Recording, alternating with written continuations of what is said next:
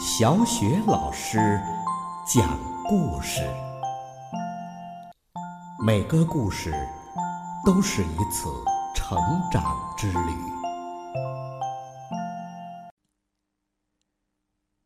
宝贝儿，今天小雪老师给你讲的故事是《爷爷一定有办法》。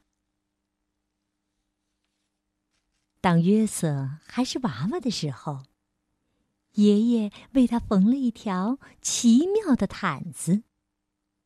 毯子又舒服又保暖，还可以把噩梦通通都赶跑。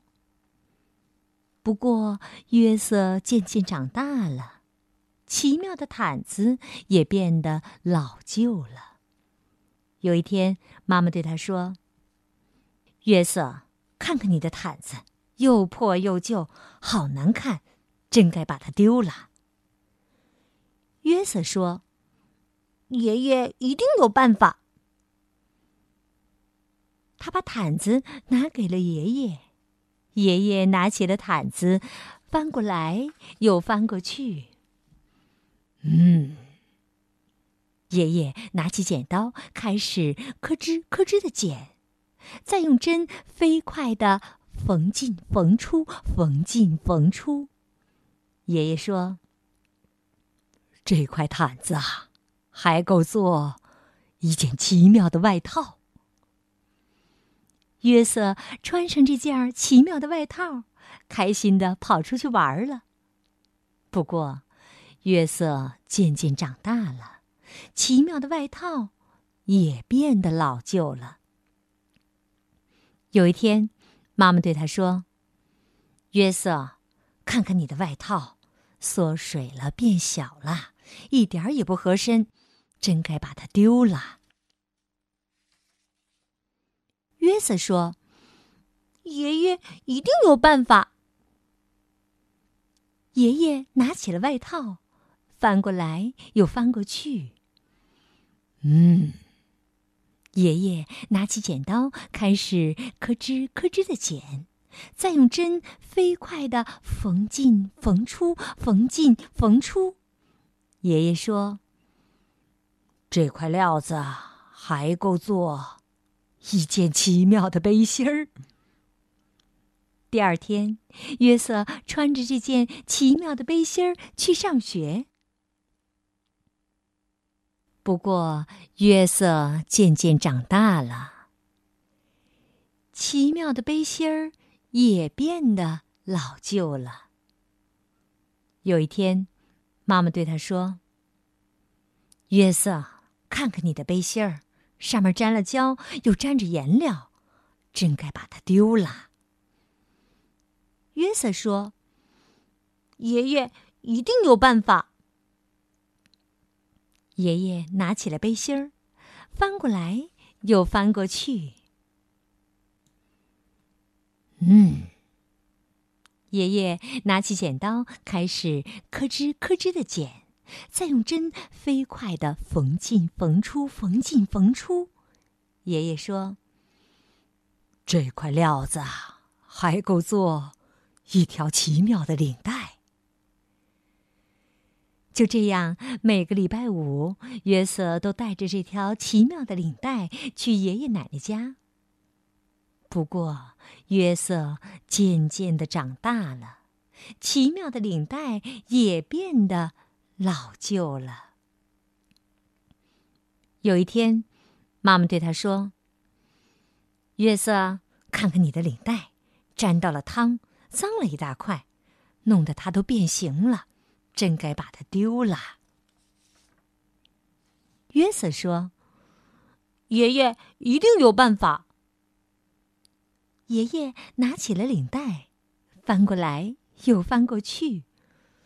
嗯，爷爷拿起剪刀，开始咯吱咯吱的剪，再用针飞快的缝进缝出，缝进缝出。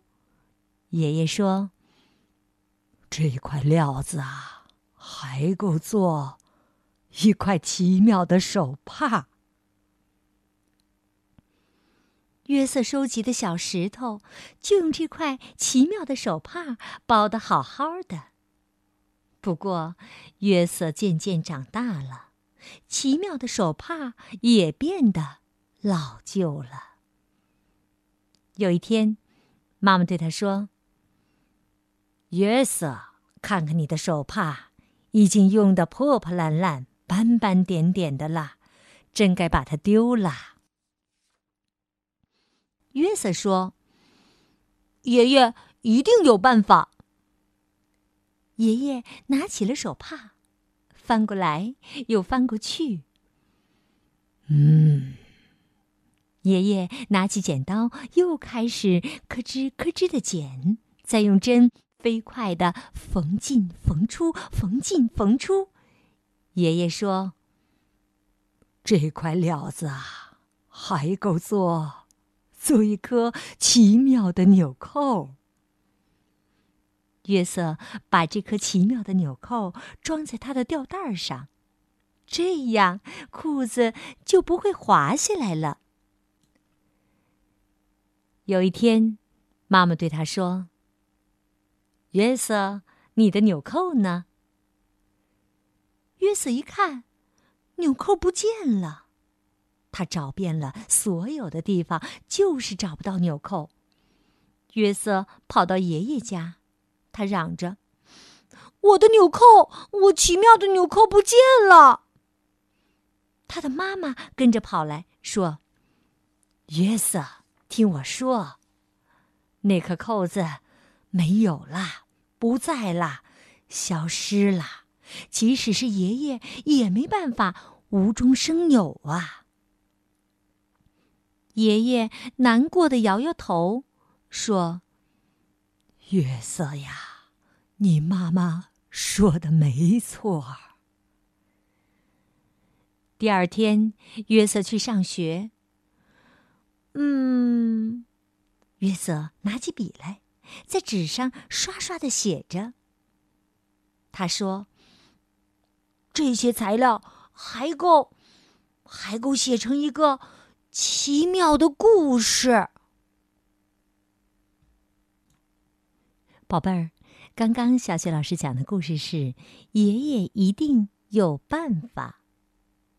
宝贝儿，在你的长辈当中，是不是也有这样一位爷爷，或者是奶奶，或者是姥姥姥爷、爸爸妈妈？他们呀，总是有很多想不尽的办法呢。要知道，他们之所以总是有着很多的好办法，是因为他们心里有很多很多对你的爱。好了，宝贝儿，故事就讲到这儿了。接下来呀，又到了小雪老师读古诗的时间了。今天小雪老师朗读的古诗是《村居》。村居，高鼎。草长莺飞。二月天，拂堤杨柳醉春烟。儿童散学归来早，忙趁东风放纸鸢。草长莺飞二月天，拂堤杨柳醉春烟。儿童散学归来早。忙趁东风放纸鸢。草长莺飞二月天，拂堤杨柳醉春烟。儿童散学归来早，忙趁东风放纸鸢。草长莺飞二月天。拂堤杨柳醉春烟。儿童散学归来早，忙趁东风放纸鸢。草长莺飞二月天，拂堤杨柳醉春烟。儿童散学归来早。忙趁东风放纸鸢。草长莺飞二月天，拂堤杨柳醉春烟。儿童散学归来早，忙趁东风放纸鸢。